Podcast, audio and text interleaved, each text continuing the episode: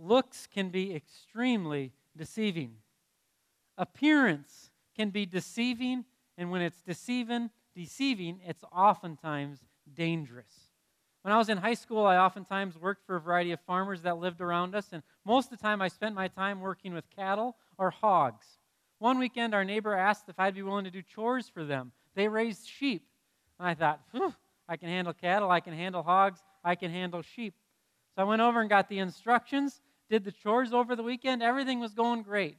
Sunday night came along, and I was in the barn doing some stuff in one of the pens, and the farmer just returned home, and he yells at me, Get out of that pen! Really loud, and then had a couple of other fresh words for me. I escaped that pen pretty quickly. I got on, like, What's wrong? And he says, That did this. The farmer walked with a limp for many years. The reason he walked with a limp is because of the ram that was in the pen where I was located.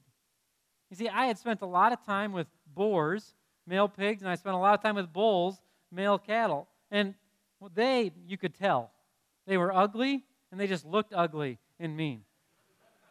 Uh, this thing here, I've, then I'm not a sheep guy. I'm like, what's the difference? And pretty small and meek, I thought. But boy, was there a lot of power when that ram got upset. And the proof was in the farmer's walk. Appearances can oftentimes be deceiving, and that deception can then be dangerous. This morning, we hear a story of Jesus interacting with religious leaders, and, and Jesus is talking about their appearance, how they're appearing to the world outside. And Jesus basically says, Whoa, whoa, hey, followers, be careful. What you're seeing is deceiving, and ultimately, it's very dangerous. Appearance of Jesus was kind of a little bit weird. Jesus appeared to be a common person. Jesus appeared to many to be a sinner, actually. It says in different spots of the gospel that sometimes people would say, He's a drunkard. He's hanging out with the prostitutes and the tax collectors. From all appearances, Jesus was the one who needed some religion. And then you had the religious leaders known as the Pharisees and the scribes or the Sadducees. They appeared to have it all right. They went to the temple multiple times. They participated in all of these ceremonial washings.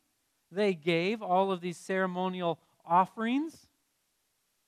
They appeared to be very religious. They appeared to be very righteous. In other words, the religious leaders looked like they knew God. The religious leaders looked like they were following God's ways. Jesus sometimes looked like he didn't know God at all, that he's actually against God. Yet appearances can be very deceiving.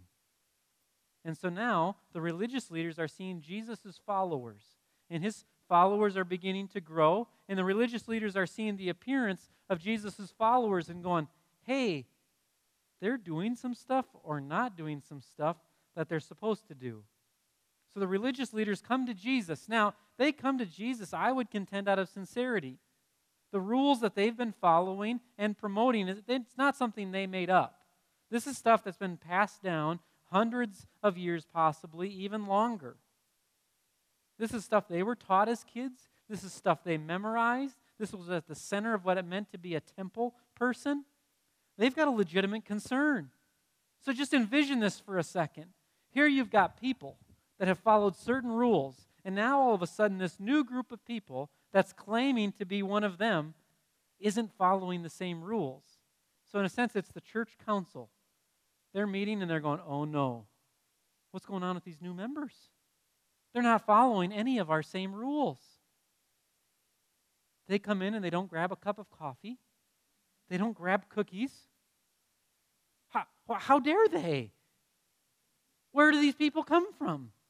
Now, that is a little bit silly. Now, ratchet it up a bunch of levels of seriousness. They're grabbing grain on the Sabbath. They're not bringing in the necessary temple tax. And not only that, they're not participating in the ceremonial washing.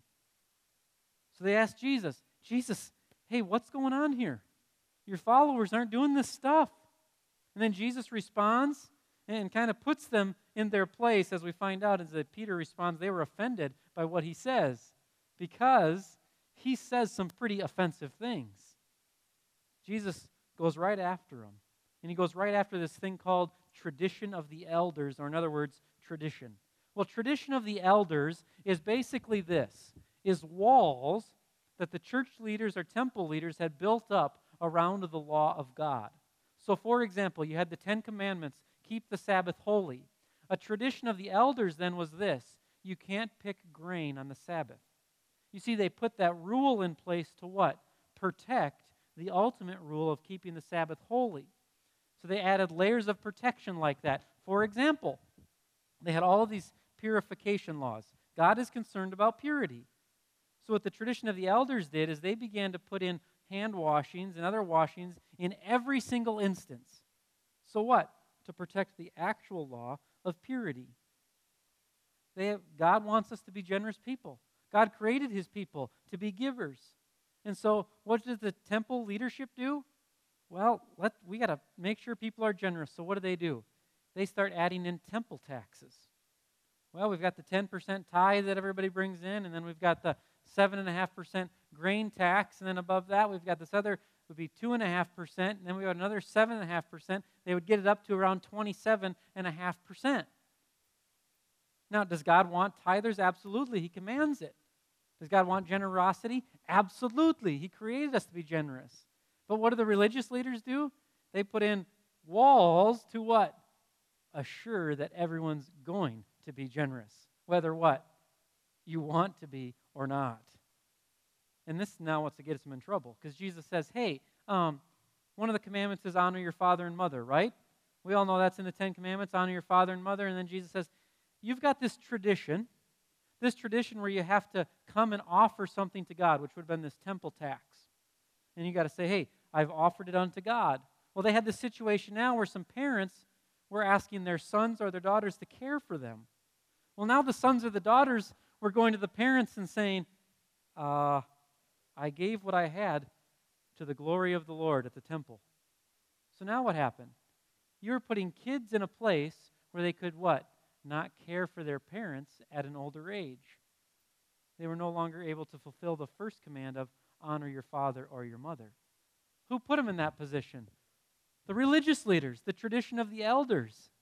So the tradition of the elders was trying to create generosity. What did they end up doing? They end up creating actual lawbreakers because these individuals couldn't honor their own father or their mother. And the religious leaders were saying, oh, it's okay because that tax has been given to the temple. When in reality, Jesus is saying that probably should have been used to care for the parents because now that burden has fallen elsewhere. You see how they were building up all of these rules, but in building up all of these rules to protect the core rules, what happened? They were no longer following the core rules. Jesus says to these people, hey, all of these little activities you're doing, the ceremonial washings, these offerings, guess what? It's in vain. He says, In vain do they worship me. In other words, all of your activity is useless.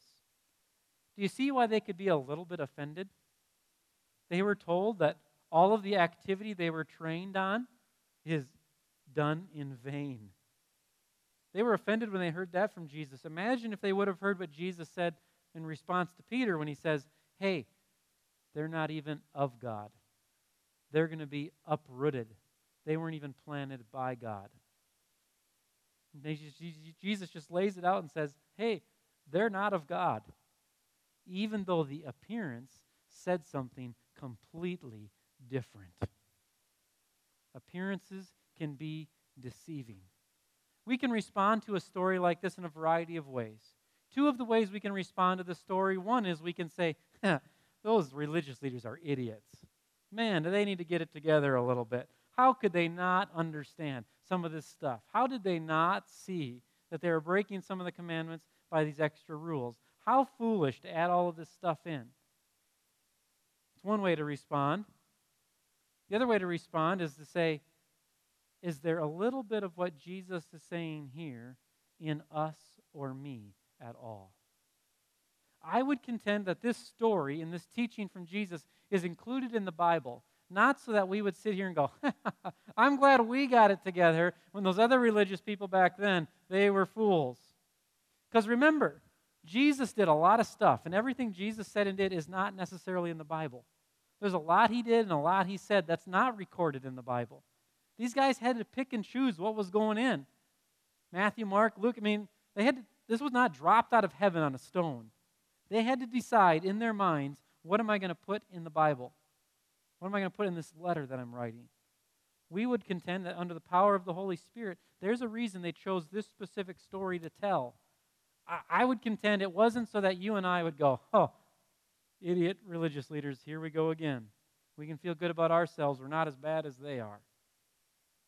That maybe the reason Jesus had them include it, that the Spirit guided them to include this teaching and this story, is that we'd ask ourselves Is there any of this in which Jesus is affirming or condemning found in our own hearts, in our own lives? Appearances can be very, very deceiving. This morning, Jesus maybe would say to us, look beyond the activity and look to the heart.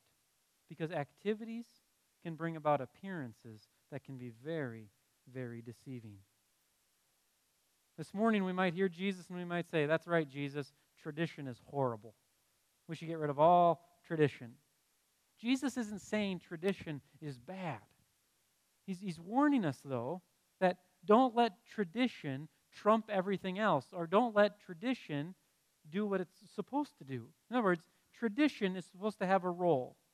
Tradition, you could say, is practices, patterns, or rules that humans institute. And all of us have them. We're all very traditional at the end of the day. We have practices, patterns, and rules that we all put in place. The question is do those practices, those patterns, and those rules bring Jesus to us? Or do they help form our hearts to bring honor to Jesus? Or are those things just an end in and of themselves? For example, yesterday we were down at my wife's family celebrating Thanksgiving, and we were getting ready to have dinner. And they got around to pray, and they were going to sing Johnny Appleseed, which is kind of this prayer song that you sing. And right when I said we're going to pray, all of the little cousins, there's about six of them down there around the same age, we're all standing in a line together. And I said, hey, I told my daughter, time to pray right away. Just like this. Just like she knows from home. Good job, daughter. Thing, anyhow. Um, we're just there. But as she goes and does this, cousins on both sides are going this. And they're trying to grab her hand. And she's, we're, we're, we're praying. Dad, we're praying. Thing. The whole song, they're trying to grab hands. We're praying. Thing. Well, who's right? Who is supposed to have their hands folded, or are we supposed to hold hands? One set of cousins grows up holding hands. We ain't holding hands at our dinner table. Thing, thing, thing. Okay, is one right? Is one wrong? No. What's the goal? Pray. The goal is to give thanks to God. But the moment one says, hey, they didn't have their hands full. That's right, daughter. You were more religious today. Thank you for praying. Thing. We can all see that. But we all do the same thing very often create these practices or these uh, rules that we seek to follow, and those activities produce the appearance of religiosity or righteousness. Traditions can be healthy. Traditions can be healthy if they do two things. One, bring us the message of Jesus Christ. Traditions can be healthy if they do this at the same time form our hearts, our minds, our thought pattern, our who we are on the inside to bring honor back to Jesus. But if tradition isn't doing those two things, then it's just something we're doing for the appearance or we're doing for the security of doing. Tradition can become very unhealthy as well. Tradition can become unhealthy when what we're doing, the practice or the rule, is an end in and of itself. So if I just practice something, and the point of it is just because I've always done it that way, I'm always going to fold my hands, that's an end. And I'm actually not prayer, praying, I'm just doing it because it gets everybody away from me and it makes me feel good that I participated in that activity. I'm missing the point. missing the point of prayer. Traditions are not created to be an end, but rather a conduit, which bring Jesus to us and shape and form our hearts. So this morning, what type of traditions do you have in your life? Are they shaping your heart and forming your heart? Or are they just simple activities to give you the appearance, to give you the false comfort or the false security? All of us have grown up with different rules and, and different things. And some of these rules aren't necessarily bad, some of them aren't good. They're just, they're just rules. Think for one of most of us probably didn't follow, grow up with this rule, but it's it's out there still, and that is what? Don't dance. Well, what was what was the point of the rule? Don't dance. It was because if you were dancing, then you might get something in your mind. If you get something in your mind that wants to lead to you know what, and then that mind thought's going to lead to you know what. Does everybody know you know what? Okay. So what? Take away the dancing, it takes away the thought, it takes away the you know what. Ah, we're good to go. So what happens? You have people that what? Oh, we don't dance. And then what happens? They still got these thoughts running around in their heads. What do they do? Just suppress them. They're not supposed to have these thoughts. Just, just suppress them and then try not to act out on them the avoidance of dancing, what? Didn't necessarily take away the thought problem. We create stuff like that all of the time. And then we have the appearance, oh, I'm doing well. Because what? Other people are going, wow, that person's really committed. They're really religious. And then that just fills us up. Yeah, doing well. But what's going on inside of here today? What's going on inside of here today? Is what's going on inside of here bringing about this? There's a big difference between my heart and my mind of what's going on, bringing about a core conviction that says, I'm not going to dance, versus saying, don't dance because it might create you know what. The, what goes on in here and here is going to create a bundle of different types of core convictions. This morning, I want to take, man, not a U turn, but maybe a left turn a little bit. And just talk for a few minutes about what's been going on in my life over the last couple of years and how it relates to what Jesus is teaching us here this morning on the issue of tradition. You know, I've come to a place in my life where, and this is almost to the point of unhealthy, and I recognize that, where I have got so much animosity against traditions of the church or against almost the church as a whole. What's brought me to that place is over the last two years, as I've been involved in numerous things. One of those things I'm involved in is, is a chaplain for the police department, which means about once a month, sometimes a couple more times, got to go and deliver a death notification. And over the two years of, of doing that, what's happened to me is I've come to a place of saying, geez, none of these people, parents or siblings or spouses, are sitting there when we deliver the news going, Oh, Apostles' Creed, bring them back to life, please. Oh, church choir, bring them back to life, please. They're in the church choir, they're good to go.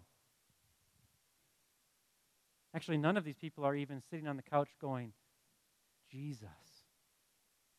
They're just sitting on the couch in despair. And what's happened in me during this whole process has been like, wow, We've been doing all this stuff. We, we promote all of this activity, and then we sometimes fight about which activity is the best, when in reality, this activity is producing very little. It's actually not producing the confidence that it should produce. This activity should produce the confidence to say, I'm secure because Jesus. Because guess what? when we lose that loved one or that spouse, that tradition of the church is going to do nothing for you at 2 a.m. when you can't go to sleep. There's only one thing that can do something for you Jesus. Because the tradition of the church can't guarantee eternal life for your loved one. That tradition of the church can't raise you from the dead. Only one can, the one who's raised from the dead, Jesus. And as being involved in that has just kind of just made me almost to the point of like, oh my goodness, we're just twisting in the wind over here, wasting a bunch of time doing a bunch of stuff we think it creates when in reality it creates nothing. At the same time, I'm involved in stuff during the week with a lot of poverty or a lot of brokenness.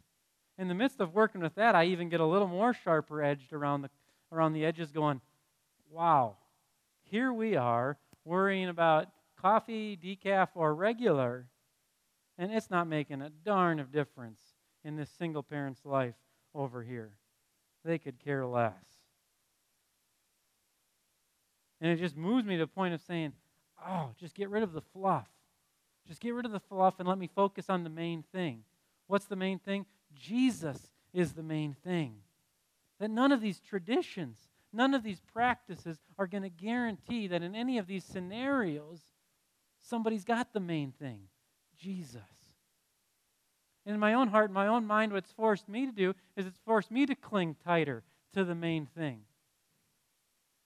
To say, you know what, I just, and sometimes even to an unhealthy point, I recognize I just, I don't care about some of this other stuff thing. If church has small groups, I don't care thing. I don't care what type of small groups we have, community groups, life groups. I don't care. What I care is that we're delivering Jesus. I don't care if you've got an organ or a drum set. I don't care if you say the Apostles' Creed during the service or not say the Apostles' Creed during the service. I want Jesus delivered.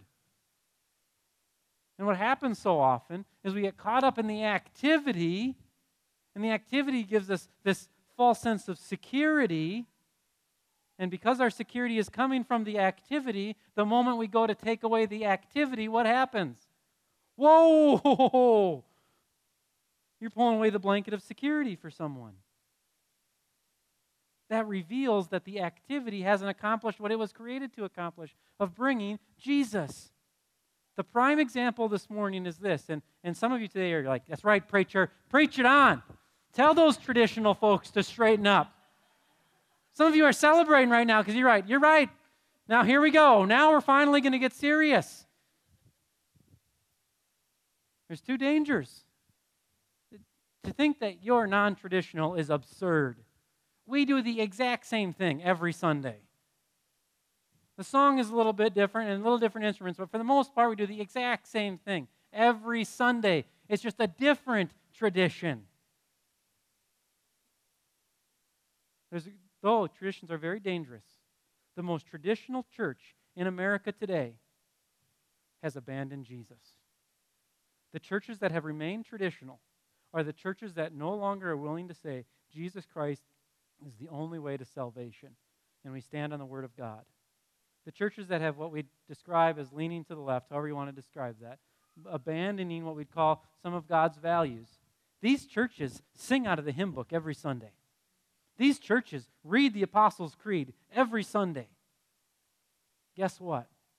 They're making decisions that are not reflective at all of the content of the songs they sing. There is serious danger there. Well, does that mean we're just, oh, that's right, Pastor, throw out the hymnal? What does it mean you throw out the hymnal? That means that it's not accomplishing its purpose. You just acknowledge that you can go through the activity and still not accomplish what you want to accomplish. And then there's a bundle of new churches today. Oh, they don't have stained glass, but let me tell you, they got lights. They got really nice lights. They got really nice media. Media that costs more than any stained glass that you would actually buy. Oh, and they're singing hip songs, and they've got great music. But guess what?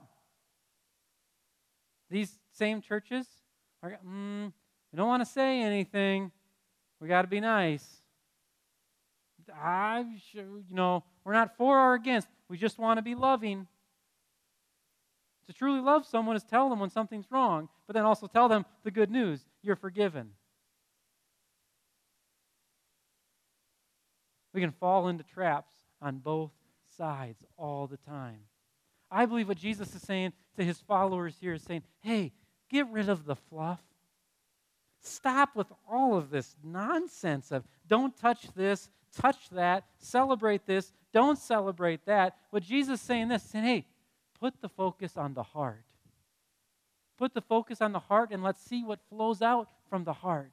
If what flows out from the heart is a banjo player, because that's the song that the guy wants to sing, that's what flows out.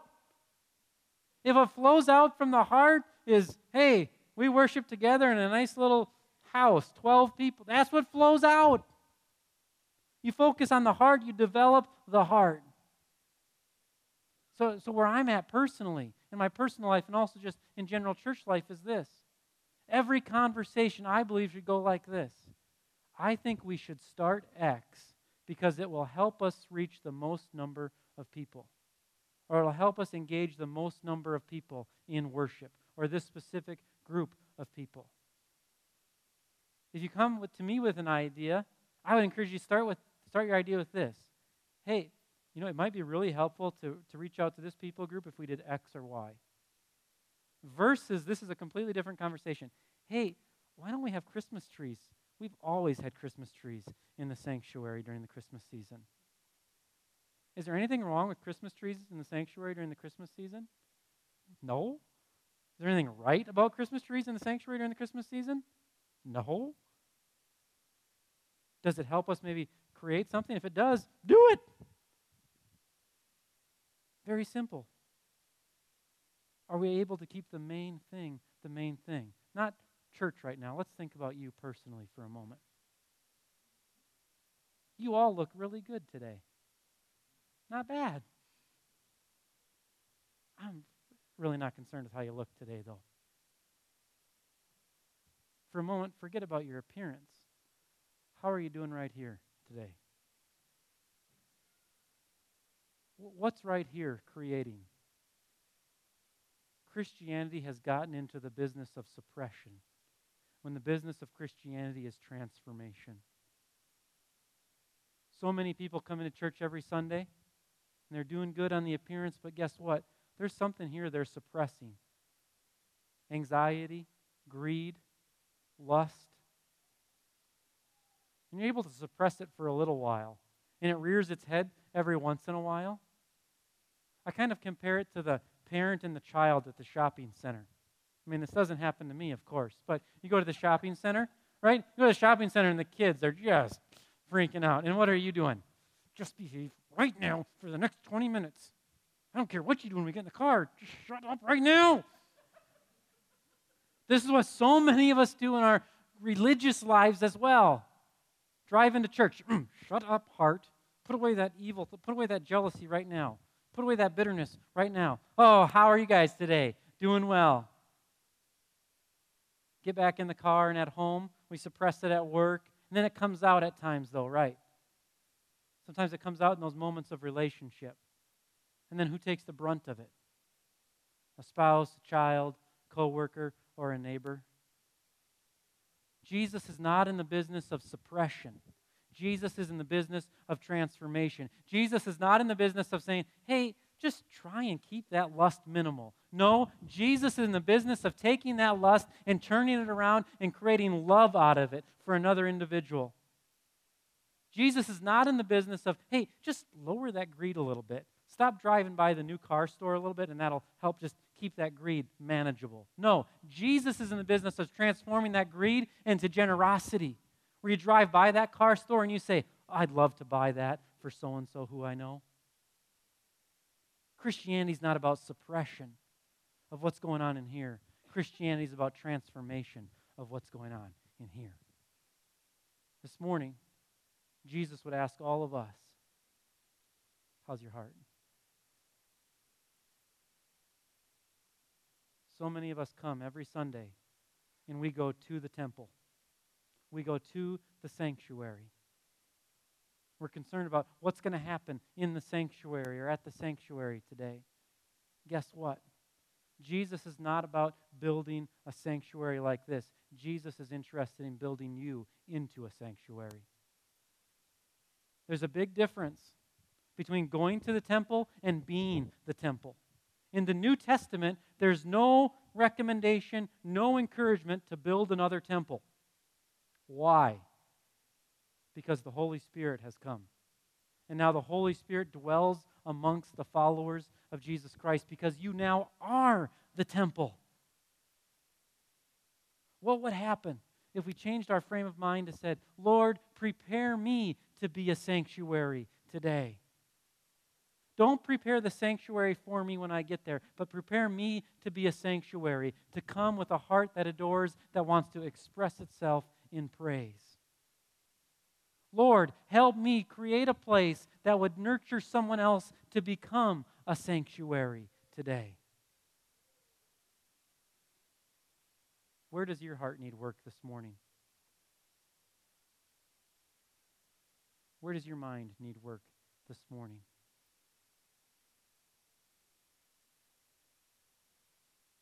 Everything looks good on the outside almost the majority of us, all of us. But I know for a fact that for all of us here today, it's not all all right in here. That's what Jesus is after today. Because when he gets this, guess what happens? This out here begins to change quite rapidly. But some of us this morning, to be very honest, are afraid to give Jesus this because of what's going to happen out here because we're spending so much energy and time doing what? Keeping up a certain appearance. You know how much energy and money we expend in keeping up a certain appearance? If just for a moment we could say, Jesus, have this, have this, and we'll see what the appearance turns out to be. I think we'd be amazed at the beautiful temple that God would build. Today, would you join me in praying? Not for this sanctuary here, but that this might become a sanctuary. There's an old song, 1990s. I'm not sure you consider that old any old anymore. I'm going to ask Paul to come forward. Paul's going to lead us in a in a song. Lord, prepare me to be a sanctuary, pure and holy, tried and true. This is where it starts, and guess what? this is where it ends in our own hearts to be a sanctuary. Do you know what a temple is? A temple in the Old Testament was the place where people came to meet God. The reason that it starts and it stops here is this when this becomes a sanctuary, guess what you are? You are a temple where people meet God. Can you imagine what would happen if this really wasn't the sanctuary. This was just a four walls, and we got more than four walls, but how many ever walls? This was just a room. And 115 of you and I were the sanctuary. Be great things that would happen if this would become a temple and this would become a room. I invite you, let's pray this as we sing this. Lord, prepare me.